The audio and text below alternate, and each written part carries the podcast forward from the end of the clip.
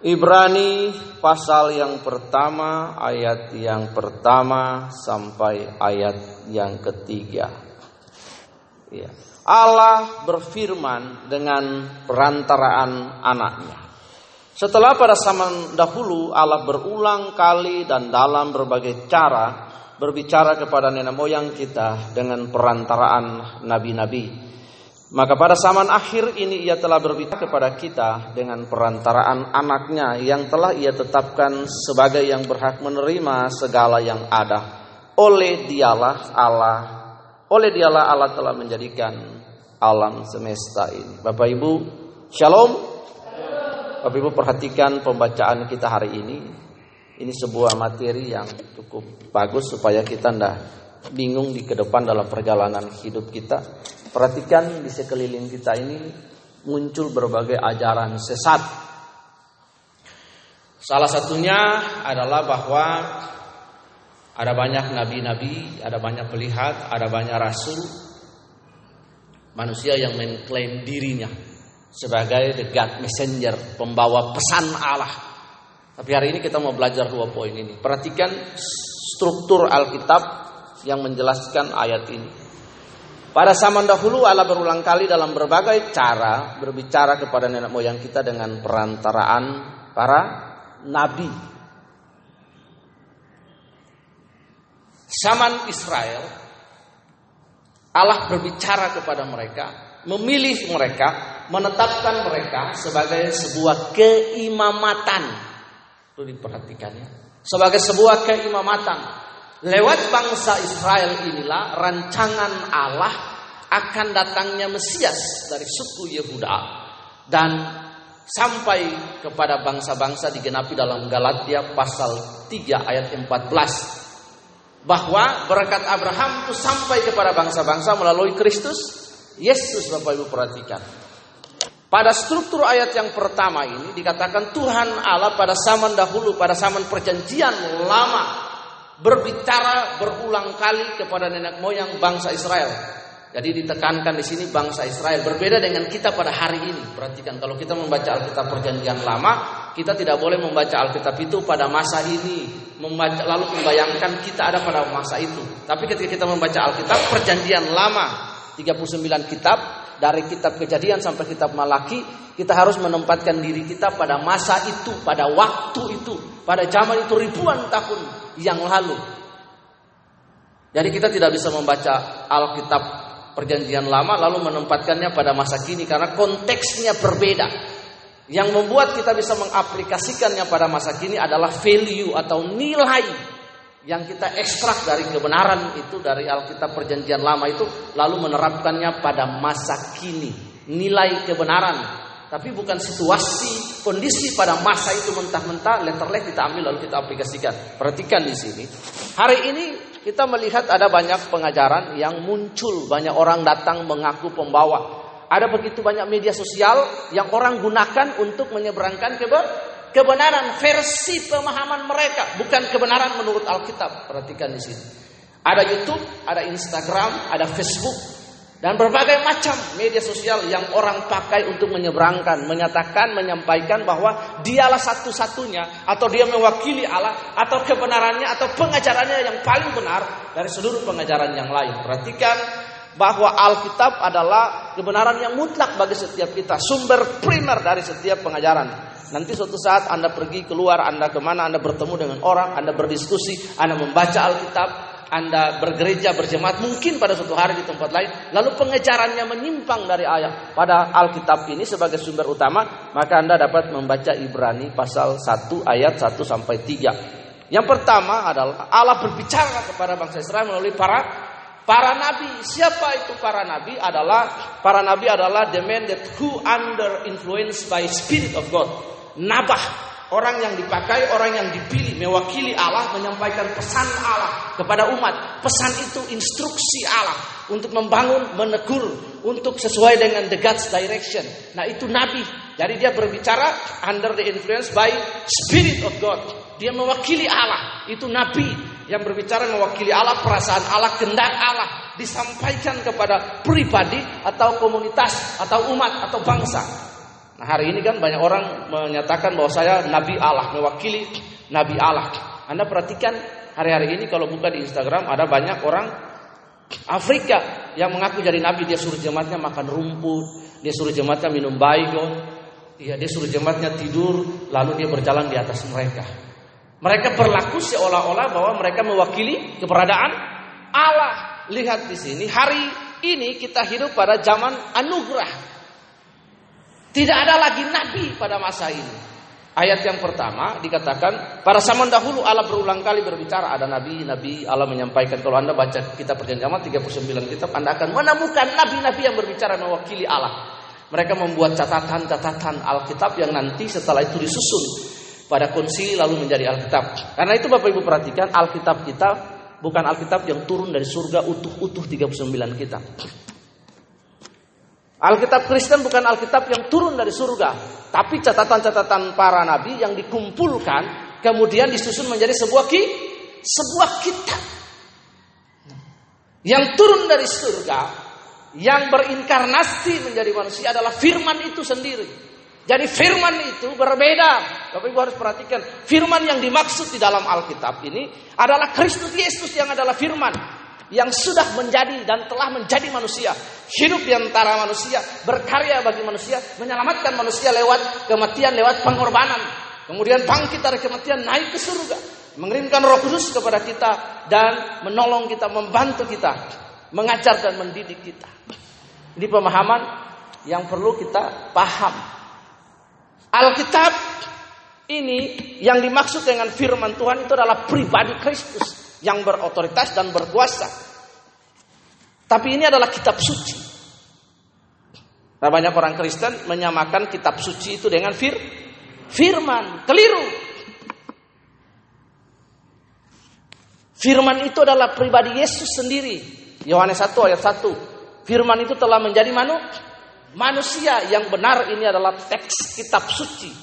When we read the scripture or the Holy Bible, Holy Spirit help us to understand apa yang kita baca. Karena itu perhatikan pada kembali pada ayat yang pertama, Allah menyatakan isi hati, perasaan, direction, tuntunan, bahkan keberatan-keberatannya atas perilaku orang Israel. Itu menjadi pelajaran bagi kita. Pada hari ini, kita tidak lagi hidup dan dituntun oleh nabi tapi hari ini kita pada ayat yang kedua Yesus Allah berbicara melalui Kristus. Yesus yang sudah tadi saya sebutkan berkarya di antara kita. Menyelesaikan semua pelayanan pekerjaan naik ke surga duduk di sebelah kanan Allah. Dan Yohanes pasal yang ke-16 itu digenapi. Jika roh kudus datang, ia akan menuntun kamu kepada menginsafi dunia akan akan dosa supaya kita tahu I'm a sinner in the eye of God. Saya orang berdosa. We need grace every day. Kita butuh anugerah. Karena itu kita hidup oleh anugerah. Kita diselamatkan oleh iman. Kita sadar bahwa kita orang berdosa. Bapak Ibu perhatikan when sin infected Adam and Eve they choose mereka memilih untuk melakukan dosa, hasilnya sangat parah sampai hari ini. Kita berada di sebuah tempat, di sebuah dunia yang edan. Kita berada di sebuah tempat yang sebenarnya kita tidak harus ada di tempat ini. Tapi pengaruh dosa itu begitu buruk. Ibu perhatikan, pengaruh dosa itu begitu buruk. Menghancurkan semua tatanan, semua sistem. Anda bayangkan seorang kepala keluarga melakukan persinahan lalu Anda bayangkan kerusakan yang dihadapi. Dia figur sebagai seorang imam, anak, istri, rumah tangga dan keluarga, semua pelayanan yang dibangun hancur. Itu karena sifat sifat dosa. Jadi ingat baik-baik. Kita tidak bisa bilang, oh saya kuat. Enggak. Setiap kita punya peluang, punya kesempatan. Kesempatan yang sama punya kapasitas untuk berbuat do, berbuat dosa. Tapi mengapa kita memilih tidak berbuat dosa? Anda perhatikan Hawa. Dia memilih melihat Karena itu panca indera yang mempengaruhi manusia adalah mata. Dia melihat yang mana kemudian dia mendengar.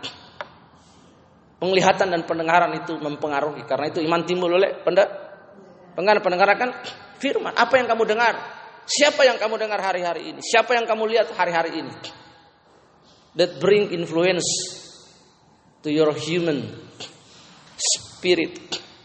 Manusia rohmu. Apa yang kamu dengar? Sehari-hari ini siapa yang kamu dengar? Hari ini siapa yang kamu lihat? Are you looking for Christ? Are you hearing for Christ or for what? Nah itu jadi pertanyaannya. Temanmu kak yang kamu dengar, sahabatmu yang kamu dengar, atau siapa yang kamu dengar? Kristus yang kamu dengar, atau siapa? Kalau Kristus yang kamu dengar, puji Tuhan. Tapi kalau bukan Kristus, maka celaka. Orang pun dapat kamu dengar, tapi perhatikan, apakah orang itu seorang yang baik, seorang yang penuh dengan roh, seorang yang dewasa dalam Tuhan, yang bisa kamu dapatkan nasihat, masukannya. Lihat di sini, ayat yang kedua, itu Tuhan berbicara melalui pribadi Kristus. Bagaimana kita dapat memahami pribadi Kristus itu? Adalah dengan membaca kitab suci ini. Kitab suci ini melalui sebuah proses yang disebut kanonisasi. Kalau Anda baca Alkitab Katolik itu berbeda. Ada tambahan pada kitab Daniel, tambahan pada kitab Esther, ada bel dan naga. Kitab-kitab yang disebut pseudografa. Kenapa Alkitab ini? Kita punya hanya 66 kitab. Yang pertama, ada orang-orang yang mencatat Alkitab itu hidup perjanjian baru sesama dengan Tuhan Yesus. Roh Kudus memberikan inspirasi kepada 70 orang yang menulis Alkitab ini. Dan Alkitab ini setelah diteliti dengan baik dibukukan. Paralel satu dengan yang lain. Kitab-kitab di luar itu bukan kitab yang benar. Nah, tidak sesuai. Ada Injil Barnabas dan Injil-Injil yang lain. Tambahan pada kitab Petrus dan lain tambahan pada kitab Daniel. Bahkan ada bel dan naga. Nah perhatikan di sini. Kitab ini setelah melalui sebuah finalisasi. Bagaimana nanti melalui kitab ini Anda dan saya melihat gambaran besar tentang pribadi Yesus.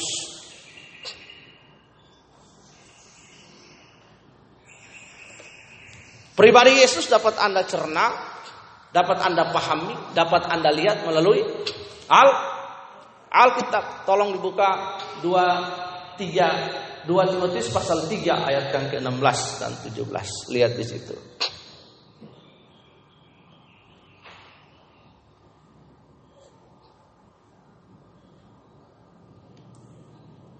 Ya. Segala tulisan yang diharamkan Allah memang bermanfaat untuk mengajar. Jadi bagaimana kita mengalami pribadi Yesus adalah dengan membaca Al Alkitab kitab suci itu. Kitab suci itu menuntun kita, mengenalkan kita kepada sosok pribadi Yesus yang menjadi objek dari penyembahan kita. Penyembahan kita Anda tidak dapat memahami Yesus di luar Alkitab. Ah, ini.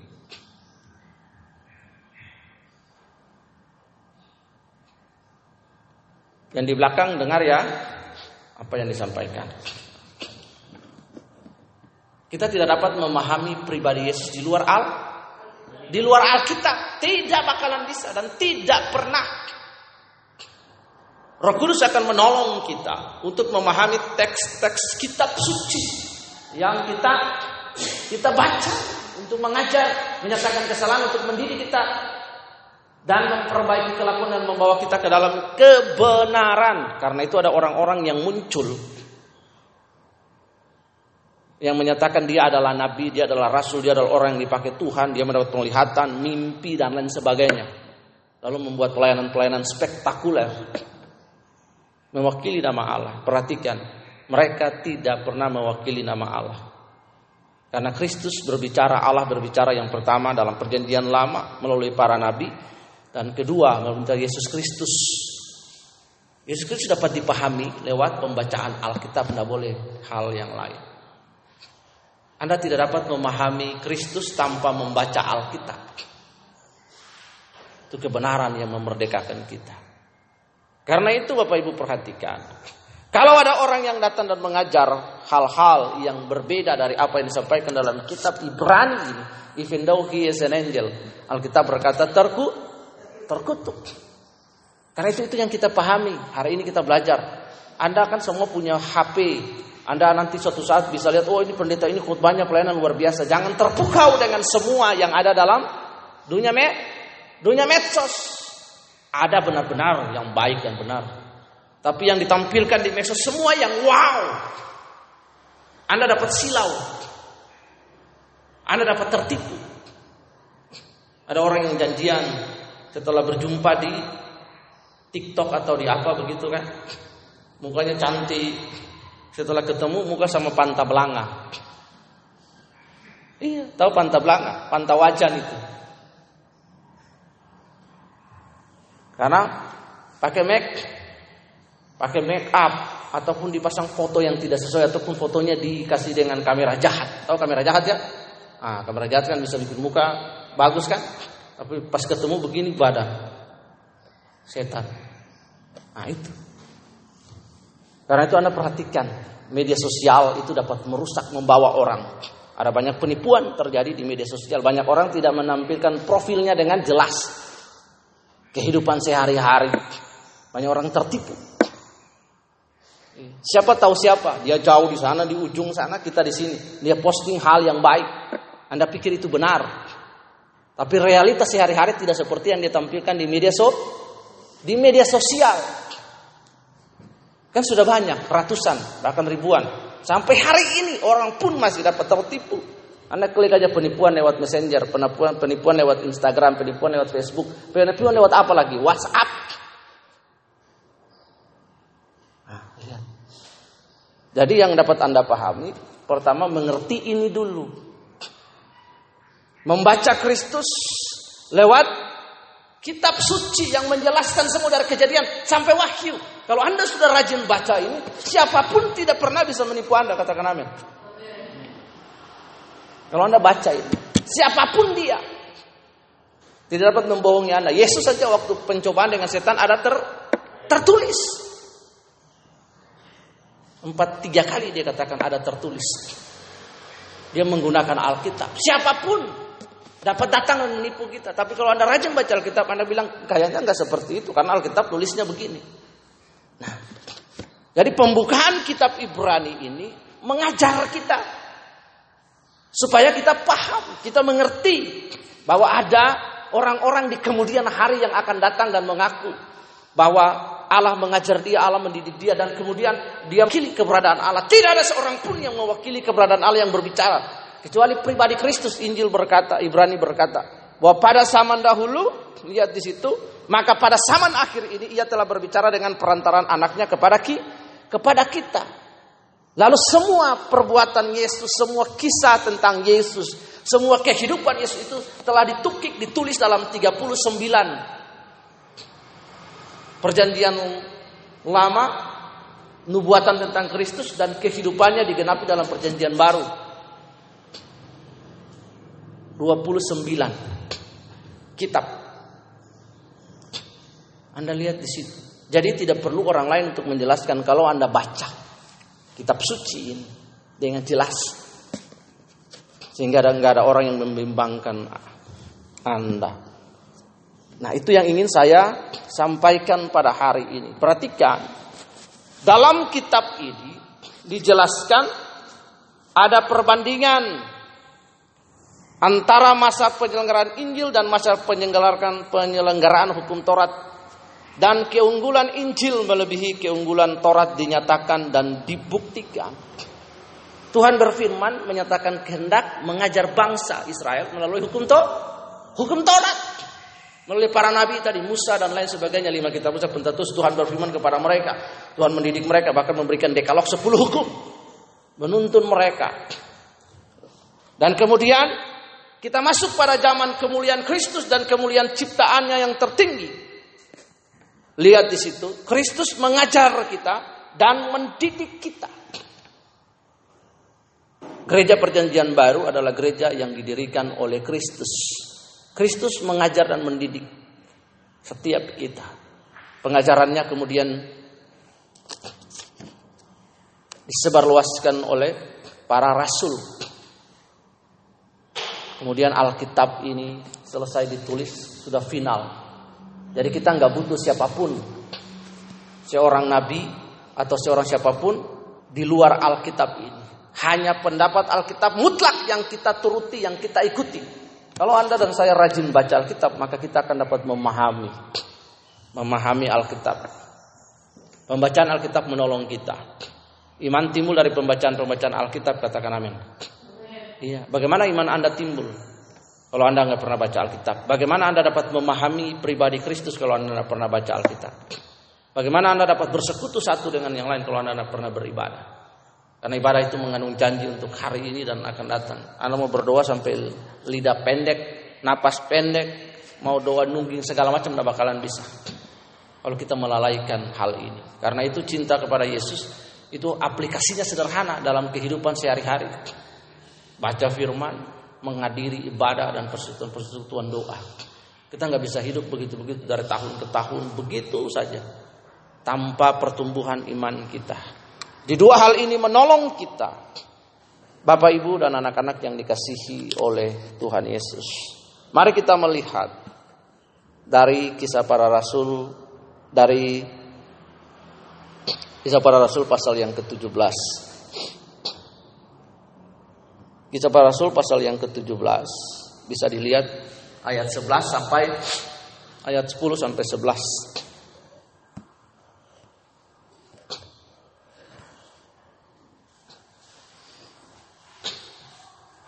Tetapi pada malam itu juga segera saudara-saudara di situ menyuruh Paulus dan Silas berangkat ke Berea. Setibanya di situ pergilah mereka ke rumah ibadat Yahudi ayat 11.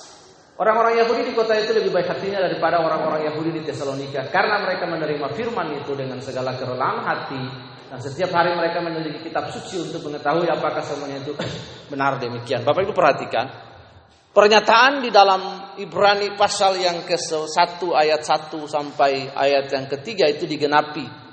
Lihat di situ. Dalam zaman perjanjian lama tadi Allah berbicara melalui para nabi. Karena melalui Kristus, ya kan? Ini sudah eranya Paulus, Yesus sudah naik ke surga, Roh Kudus bekerja di upper kemudian gereja bertumbuh di sana, gereja berdiri. Paulus menyampaikan firman, dia teroris agama pertama. Teroris agama pertama di dunia itu bukan di sana di ISIS dan lain sebagainya. Ini dia manusia ini, Paulus.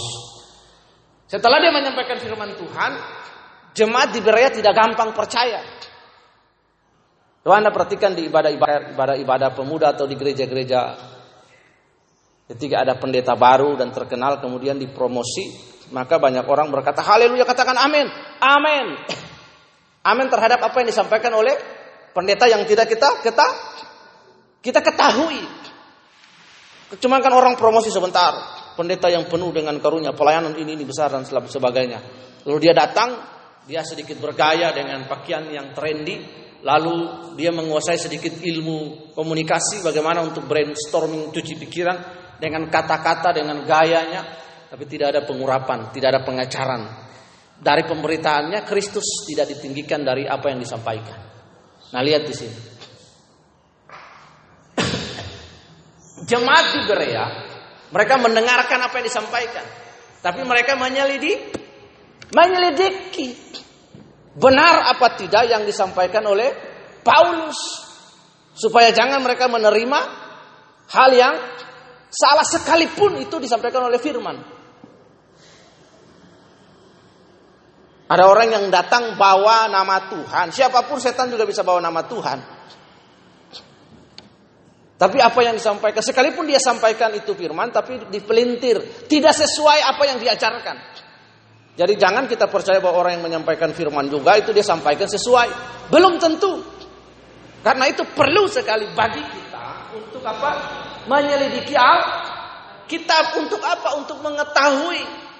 Nah kalau kita rajin baca Alkitab, seorang pendeta, seorang pengkhotbah berkhotbah, maka di situ dilihat apakah dalam khotbahnya Kristus itu menjadi sentral pemberitaan atau tidak. Ada pertobatan di situ. Dia beritakan ada Injil yang dia sampaikan di situ, ada kebenaran yang dia sampaikan, ada doktrin yang membangun, ada kasih di situ. Ada pengampunan yang disampaikan. Kalau tidak ada itu, berujung hanya kepada uang, kepada materi, kepada yang lain, maka itu bukan Injil. Nah, karena itu penting bagi kita menyelidiki untuk mengetahui apakah semua yang disampaikan benar. Karena itu rajin baca saja Alkitab ini. Baca kitab suci, doa tiap hari kalau mau tumbuh. Amin. Nah, kalau mau tumbuh baca. Kalau Anda tidak baca bagaimana Anda mengetahui tentang isi hati Allah, gambaran tentang Allah, pribadi Allah. Bagaimana Anda mau bergaul dengan seseorang kalau Anda tidak dekat? Beda antara tahu dan mengenal. Saya tahu tentang seseorang, tapi saya tidak mengenal dia lebih dalam. Kan ada lagu, lebih dalam lagi. Lebih dalam lagi. Ku cinta kau Yesus lebih dari segala yang ada. Persahabatan yang akrab itu membuat kita mengenal sahabat ki, sahabat kita. Anda tahu segala sesuatu tentang dia. Karena Anda berbagi rasa dengan dia. Berbagi pikiran, berbagi perasaan, berbagi pengetahuan, berbagi keberadaan diri, berbagai identitas dirimu. Itu mengenal. Tapi kalau hanya sekedar tahu, anda bisa. Oh tahu cuma namanya Monica sekolah di sini. Ibu dan keluarga dan siapa pun latar belakangnya Anda nggak pernah tahu. Nah itu dengan kita membaca Alkitab kita mengetahui siapa itu Kristus, keinginan, kemauan bagi kita dan kebenaran-kebenaran Injil yang ada di dalam ini sehingga kita tidak gampang diombang ambingkan. Kegunaan Alkitab ini banyak. Kita membaca firman membuat kita bertumbuh dalam kasih karunia hebat. Kita dapat mengetahui dan firman itu di saat-saat kita susah, di saat-saat kita kita dikuatkan oleh keberadaan firman. Ketika kita dihiburkan dan dikuatkan kebenaran. Bahwa pertolonganku datang daripada Tuhan yang menjadikan langit dan bumi. Itu akan menolong kita di saat-saat kita susah. Keyakinan kita bertumbuh kokoh karena ada firman yang menjadi dasar. Alasan bagi kita percaya adalah perkataan Allah. Adalah pernyataan Allah. Bahwa pertolongan kita hanya kepada dia. Tapi kalau kita nggak pernah baca Alkitab, kita nggak tahu ayat ini bagaimana kita dapat berdiri atas kebenaran. Di saat kita susah, di saat kita nada, kita bisa lari ke orang. Sampai kapan orang menolong Anda? Kalau Anda sendiri tidak mengalami Tuhan. Mau paman ke, mau bibi ke, mau siapa ke, manusia terbatas. Mertua sekalipun juga terbatas. Karena dia masih manusia juga. Amin. Hanya kita sendiri dengan Tuhan. Dan harus kita alami itu dengan Tuhan. Tidak gampang.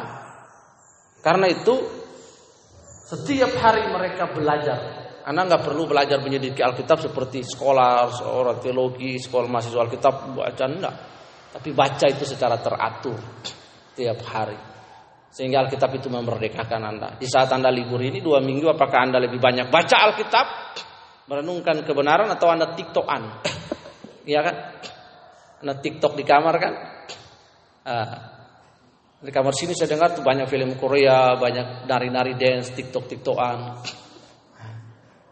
Akhirnya TikTok yang mewarnai sudah mau ditutup TikTok. Lihat, Anda perhatikan wali kota Bandung dia bilang TikTok itu nggak bermanfaat.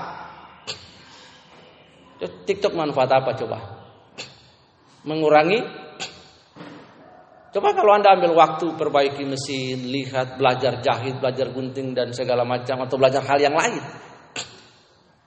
Ya kan orang habis waktu dengan TikTok. Iya kan? Dan sudah ada TikTok di mana polisi kan gaya-gaya gaya-gaya tiba-tiba komendannya lewat di alasan ketika. Ah, ada TikTok juga yang dia bikin-bikin TikTok, akhirnya suaminya ketahuan baru dia gaya goreng-goreng apa segala macam kan.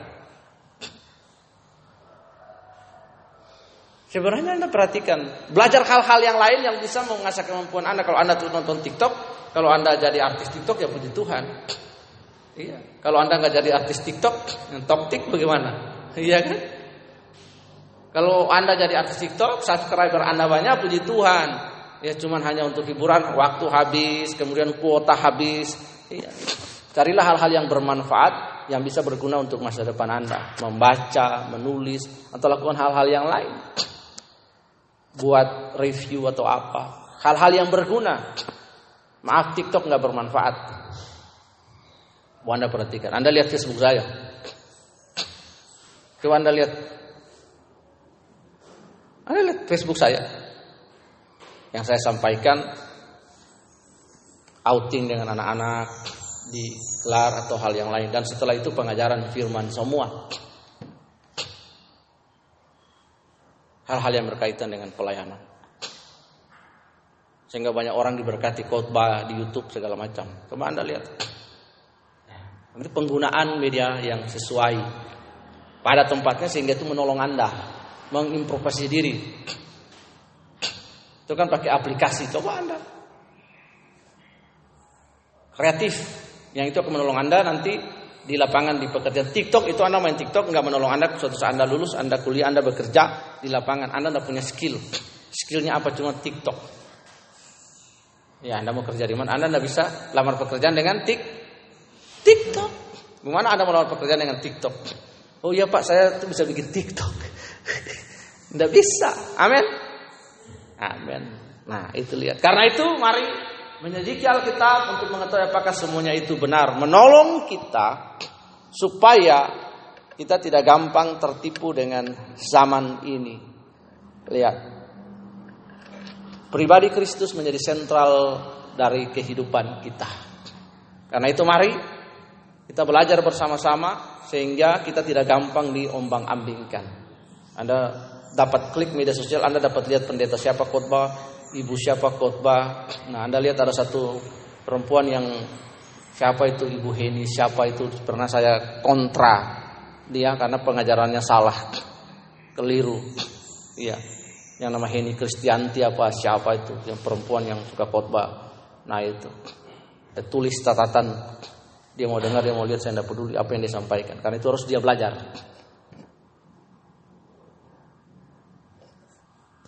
Kalau kita tidak belajar, maka gampang kita tertipu. Sepertinya yang disampaikan itu Alkitab, tapi tidak sesuai dengan Al Alkitab. Seperti yang dia tafsirkan itu benar, tapi yang dia tafsirkan itu menurut dia sendiri, bukan sesuai selaras dengan keinginan Tuhan. Nah, lihat, penafsiran kita, apa pun yang kita belajar, itu harus yang pertama menempatkan Kristus tertinggi dari segala sesuatu bersesuaian, berselaras dengan kitab di luar itu enggak. Pengajaran apa pun. Kristus diutamakan dalam segala sesuatu. Ketika Kristus tidak diutamakan dalam sebuah pengajaran, maka itu bukan pengajaran. Kenapa? Karena Kristus itu menjadi pokok keselamatan dan diselewengkan. Iblis berusaha supaya figur Kristus itu tidak ada dalam pengajaran, dalam pemberitaan firman. Masih ingat nubuatan kejadian Adam dan Hawa bahwa keturunan Hawa akan meremukan kepala kepala ular. Keturunan Hawa akan mematuk tumit anak keturunan apa ular akan mematuk tumit keturunan Hawa. Bagaimana itu digenapi coba Anda jelaskan. Ketika Yesus lahir terjadi pembunuhan di Bet Bethlehem. Herodes membunuh anak-anak dua tahun. Kemudian iblis menunggu momen yang tepat. Iblis gocok dia di padang gurun. Setelah itu di atas kayu salib kalau Anda nonton film Passion of Christ itu secara visual digambarkan ketika Yesus di atas kayu salib menderita ada manusia yang pakai itu kan botak anak kecil dia lihat begini oh, gitu. Iya coba nonton film Passion of Christ nanti pasca kita nonton Anda lihat iblis senang sekali pada pada kejadian pasal 4 tuh Anda lihat di situ iblis menunggu waktu yang tepat. Ketika Yesus mati di atas kayu salib, dan dikuburkan setan pesta pora. Figur Kristus itu, inkarnasi Kristus yang datang menyelamatkan manusia itu, dia berpikir bahwa keselamatan manusia tidak akan pernah terjadi. Tapi ketika Yesus bangkit, dia berkata tetelestai dan dia bangkit. Kuasa kebangkitan yang disebut huper balon itu. Kuasa kebangkitan Kristus, the resurrection, the power of resurrection itu menghancurkan semua mimpi setan itu. Hancur. Anda lihat di situ. Jadi dalam pengajaran apa pun manusia dipakai oleh iblis untuk mengaburkan Kristus, gambar Kristus itu, figur Kristus yang utama dalam jemaat. Supaya pemberitaan dari mimbar tidak usah banyak-banyak ngomong tentang Yesus, tidak usah banyak-banyak ngomong tentang pemberitaan tentang Kristus tentang Injil. Tidak usah banyak-banyak ngomong tentang penebusan. Tidak usah banyak-banyak ngomong tentang penyucian. Tidak usah banyak-banyak ngomong tentang kekudusan. Tidak usah banyak-banyak ngomong tentang Kristus yang menjadi sentral dari segala sesuatu. Ngomonglah tentang berkat. Tentang hal-hal yang baik. Motivasi. Semua keliru. Dalam pemberitaan firman itu maka Kristus menjadi sentral. Kristus yang datang menebus Anda dan saya yang berdosa. Anda dan saya yang berdosa ini percaya kepada Yesus supaya diselamatkan. Lalu hidup dalam kekudusan. Menantikan pengharapan akan dia. Itu Injil. Injil itu bukan berarti Anda percaya Yesus pasti Anda diberkati. Kita diciptakan Tuhan dahsyat dan ajaib. Dia bukan Allah yang fatal. Dia menciptakan kita, dia sudah punya rancangan grand design melebihi apa pun. Dia nggak membiarkan Anda terlantar mati kelaparan dan apa pun. Karena itu kita harus percaya tanpa kita minta pun dia akan berkati. Katakan amin. Iya. Bunga yang di luar sana dia dandani begitu cantik gitu loh. Tuhan yang cipta. Apalagi kita makhluk ciptaannya yang luar biasa. Bapak Ibu perhatikan semua Alam semesta dengan ciptaannya itu diciptakan Tuhan dengan berfirman. Tapi Anda berbeda dengan saya. Katakan amin. Sangat berbeda. Kenapa? Karena dia jadikan dihapuskan nafasnya, ruahnya. Elohim asa amar selem. Baiklah kita menjadikan saya dibentuk baru dikasih the spirit of God. Nah, karena itu kita menyembah dia dalam roh dan kebenaran. Kita bahan dasar kita dari tanah supaya kita injak bumi ini. Lalu kita naik lihat ke atas, a God. Nah, ini penting sekali. Ada banyak pengajaran yang akan mencuci otak Anda di jauh-jauh hari ke depan nanti. Tapi ingat, dalam pemberitaan itu ingat pesan saya. Apakah orang itu menyampaikan pesannya? Kristus menjadi sentral pemberitaan. Salib menjadi sentral pem, pem, pembicaraan dari mimbar itu. Pengorbanan Kristus atas kita menjadi sentral dari pem, Pemberitaan penebusan Kristus atas kita. Manusia yang berdosa ini perlu keselamatan. Perlu ditebus oleh Yesus. Apakah itu sentral bahwa darah Yesus salib Kristus itu membebaskan saudara dan saya. Itu harus menjadi sentral dari pemberi pemberitaan. Apakah pertobatan itu perlu menjadi sentral dari pemberitaan? Amin. Nah, kalau Anda amin, Anda buka dengan saya dalam Matius pasal 4 ayat 17. Coba buka. Gila tolong.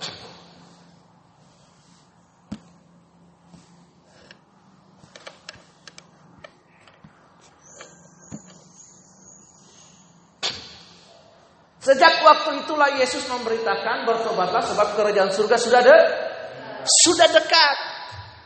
Alkitab berkata since the day Jesus preached the gospel, repent because the kingdom of God is near. Matius pasal 3 ayat 2. Mundur lagi.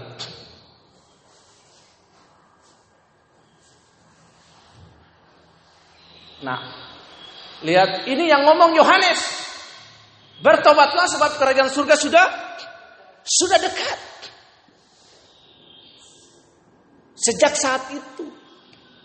Bahkan sampai hari ini pokok pemberitaan Yesus itu adalah perto, pertobatan. Karena itu dikatakan bahwa Alkitab mengajar kita, mendidik kita untuk menegur dosa, menyatakan kesalahan, membimbing. Dia selaras enggak? Selaras kan?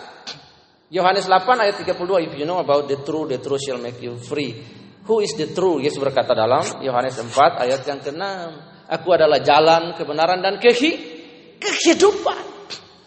Dari pemberitaan Kristus itu, sentralitas Kristus itu harus ada dalam pemberitaan-pemberitaan firman Tuhan. Pertobatan, berita tentang pertobatan, manusia baru, manusia yang sudah berdosa, diselamatkan oleh iman. Nah itu harus ada dalam pemberitaan, bukan persepuluhan.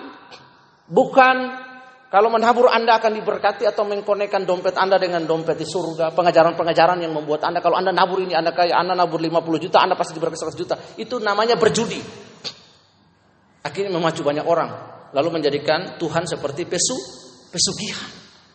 Oh saya percaya kalau saya nabur 10 juta pasti Tuhan balas. Tuhan ada janji loh. Kalau Anda nabur 10 juta. Ingat semua doa-doa kita naik kepada Tuhan. Semua perbuatan kita, sikap hati kita dilihat oleh Tuhan. Hanya satu yang tidak sampai ke Tuhan. Apa itu coba? Uang.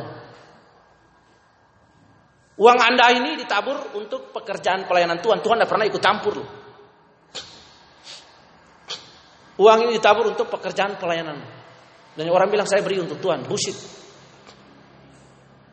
Anda beri untuk pekerjaan dalam gereja. Katakan amin. Yang pakai uang itu siapa? Pendeta. Pakai uang itu pengurus jemaat. Siapa lagi? Manusia yang pakai bukan Tuhan. Jadi uang Anda nggak pernah sampai ke Tuhan. Tuhan nggak pernah pakai uang. Bagaimana Tuhan pakai uang Anda? Orang dia roh. Amin. Uang Anda ini dihitung sama manusia dipakai oleh manusia. Dipakainya yang benar puji Tuhan. Nah dipakai yang benar kualat. Itu Tuhan loh. Nah sering kali kan banyak orang gagal kan? Memahami, oh saya beri untuk Tuhan. Siapa bilang uangnya gak sampai ke Tuhan? Uangnya sampai ke gereja, pendeta yang urus, yang atur. Manusia yang pakai, bukan Tuhan. Tuhan itu roh. Bagaimana dia memegang uang kertas, uang koin kalau anda taruh? Benar apa enggak? Iya. Saya persembahkan untuk Tuhan. Benar. Sikapnya untuk Tuhan. Duitnya pendeta yang make. Dipakai, diolah untuk pelayanan, pekerjaan. Puji Tuhan kalau diolah di baik. Diatur di manajemen dengan baik. Diposkan, oh iya untuk jemaat kalau sakit diakonnya disumbang. Iya kan? Jemaat ini kekurangan. Ya diberkati. Jemaat masuk rumah sakit. Dipakai uangnya diberkati namanya persembahan diakonnya. Ada orang yang pergi pelayanan ke desa dikasih uang bensin. Ya itu pelayanan misi. Ya. Nah itu membangun gereja, membangun rumah sakit misionari. Coba Anda perhatikan. Gereja-gereja yang perlu kita pelajari, salah satu yang terbaik adalah maksudnya sikap mereka dalam menggunakan uang. Contoh Anda perhatikan misionari-misionari Katolik. Mereka membangun rumah sakit, membangun sekolah. Nah, itu penggunaan uang dengan baik dan benar. Coba Anda perhatikan pendeta-pendeta besar liburan dia tidak punya pekerjaan lain. Pekerjaan cuma jadi pendeta. Bagaimana pekerjaan jadi pendeta dia dapat uang, dia bisa beli mobil mahal, dia bisa dengan keluarga ke Eropa dan lain-lain. Kalau dia nggak pakai uang jemaat, logika anda masuk nggak? Memang dia diberkati. Ntar dia keluar negeri makan enak, ada yang duduk di kursi gaya singa kursi gaya singa baru menyampaikan, oh pasti anda diberkati. Iya. Nah kelakuan kelakuan pendeta kayak begitu yang tidak sesuai. Jadi uang kita tuh nggak sampai ke surga, sampai dalam kotak. Kalau dalam kotak lagi dihitung lalu ditransfer ke bank. Yang sampai itu attitude kita, sikap hati kita sampai di sana, motivasi untuk memberi. Tapi uang itu nggak pernah Tuhan pakai. Nah ini hal-hal yang baik dan benar yang perlu kita pelajari supaya kita nggak gampang terkecoh. Zaman ini adalah zaman edan, hari hari-hari yang suram, hari-hari yang gelap. Kebenaran tampil terbalik. Banyak orang berusaha untuk membawa nama Tuhan, mencuri kemuliaan Tuhan, mencoba mencari makan dari nama Tuhan, pekerjaan Tuhan, mencoba untuk populer dengan jalan, dengan mengkhotbahkan hanya pakai Injil. Pakai Injil untuk oh untuk begini-begini. Anda perhatikan ada seorang nabi yang mengaku-ngaku nabi yang namanya Yesaya Gunawan. Anda ketik aja, Yesaya Gunawan. Pelayanannya wow, bahkan dia pakai gaya-gaya lah, wow, dia bikin jurus-jurus, gayanya minta ampun. Ternyata ada sembilan anak laki-laki itu disodomi. Dia sekarang masuk penjara di Cianjur. Sembilan anak, anak-anak remaja. Ada anak remaja yang dia jadi setiap ke mana tuh dia sama anak remaja asisten. Ya, semuanya sodomi di lubang pantat. Nah perhatikan, sadis. Karena itu kita perlu belajar. Banyak kan kita tertipu. Lihat pendeta, oh ya pendeta ini bagus ya, kita ikutin khotbahnya, akhirnya kita share-nya kita jadi fans sama pendeta itu. fans lah sama Kris, sama Kristus. Saya tidak punya fans sama siapa pun. Saya belajar dari siapa pun, ambil yang baik dan tidak baik jangan. Tapi fans saya adalah Yesus Kristus, adalah Injil, adalah pribadi Allah, tidak ada yang lain. Siapa kita mau jadikan orang itu fans sama kita? Dia terbatas, umur pendek, sakit, kena, mati cepat. Kristus yang tidak terbatas, yang dimuliakan, yang utama dalam segala sesuatu adalah Allah yang menyelamatkan Anda dan saya. Itulah yang menjadi idola kita, yang kita ikuti, yang mengajar, yang mendidik kita. Karena itu bacalah Alkitab ini supaya kita memahami seluruh kemauan dan kehendak Kristus. Tunduk kepala, kita berdoa. Kami berdoa dan mengucap syukur hari ini kami sudah dengar kebenaran ini sehingga kebenaran ini menolong kami memerdekakan kami. Tuhan, kami bersyukur atas Ibrani yang sudah cermat sekali merasakan iluminasi Roh Kudus menuntun kita supaya kita memahami bahwa pada zaman Israel Tuhan menuntun mereka lewat nabi-nabi yang ada. Berbicara kepada mereka berulang kali, mendidik, mengajar. Pada masa kami, Kristus yang sudah berinkarnasi Tuhan menjadi manusia hidup dan tinggal di antara menyampaikan firman-Nya berbicara kepada para rasul dan kemudian semua pengajarannya itu dibukukan dalam kitab ini. Terima kasih Roh Kudus mendidik, mengajar, menuntun kami kepada kebenaran-kebenaran Kristus itu. Kepada pribadi Kristus yang adalah kebenaran supaya kami mengenalnya maka kami dimerdekakan. Terima kasih atas kebenaran ini sehingga kami mampu mengenali gejala zaman ini kami ketika menggunakan medsos, kami tahu bahwa apa yang disampaikan orang itu keliru dan salah. Kami juga Tuhan tahu dalam nanti kami menghadiri ibadah-ibadah persekutuan-persekutuan, membaca dan lain sebagainya. Karena pengetahuan kami yang sudah baik ketika kami senantiasa membaca dan mempelajari Alkitab, maka kami dapat mengetahui hal yang keliru dan salah. Sehingga kami tidak terseret, lalu iman kami bertumbuh dengan pengajaran yang baik dan benar, yang berpusat hanya kepada Kristus Yesus. Terima kasih kami datang dengan berbagai persoalan hidup pada hari ini Tuhan. Tapi kami percaya bahwa pertolongan kami datang daripada Tuhan yang menciptakan langit dan bumi. Seperti hari-hari kemarin satu bulan penuh, 1 Februari sampai 29 Februari, Tuhan memelihara hidup kami. Demikianlah pada Maret ini juga Tuhan memelihara hidup kami. Semua permohonan-permohonan yang kami bawa yang tidak dapat kami sampaikan. Kami tahu Tuhan Engkau akan berperkara bagi kami. Kami juga yakin dalam nama Tuhan Yesus bahwa ibadah yang kami hadiri hari ini mengandung janji bukan saja pada hari ini tapi yang akan datang. Terima kasih kami mengucap syukur hari ini kiranya Engkau menjawab seluruh kebutuhan umatmu satu persatu, anak-anakmu satu persatu. Tuhan Engkau berkarya bagi mereka. Biarlah mereka semua mengalami peristiwa-peristiwa iman di mana mereka dapat menyaksikan pertolongan pertolongan Tuhan yang hadir dalam rumah tangga, pendidikan dan pekerjaan-pekerjaan mereka. Terpuji nama Tuhan. Kami sudah berdoa dan mengucap syukur bagi Allah yang jauh dan dapat melakukan lebih dari apa yang kami dengar, kami pikirkan dan timbul dari hati kami itu yang Allah kerjakan bagi kami. Bahwa pengharapan kami tidak berubah apa pun yang datang. Kristus tetap yang utama dalam segala sesuatu. Kami bersyukur di dalam nama Tuhan Yesus. Segala puji, segala hormat bagi Engkau karena Engkau yang punya kerajaan dan kuasa dan kemuliaan. Kami sudah berdoa dan mengucap syukur. Haleluya, haleluya.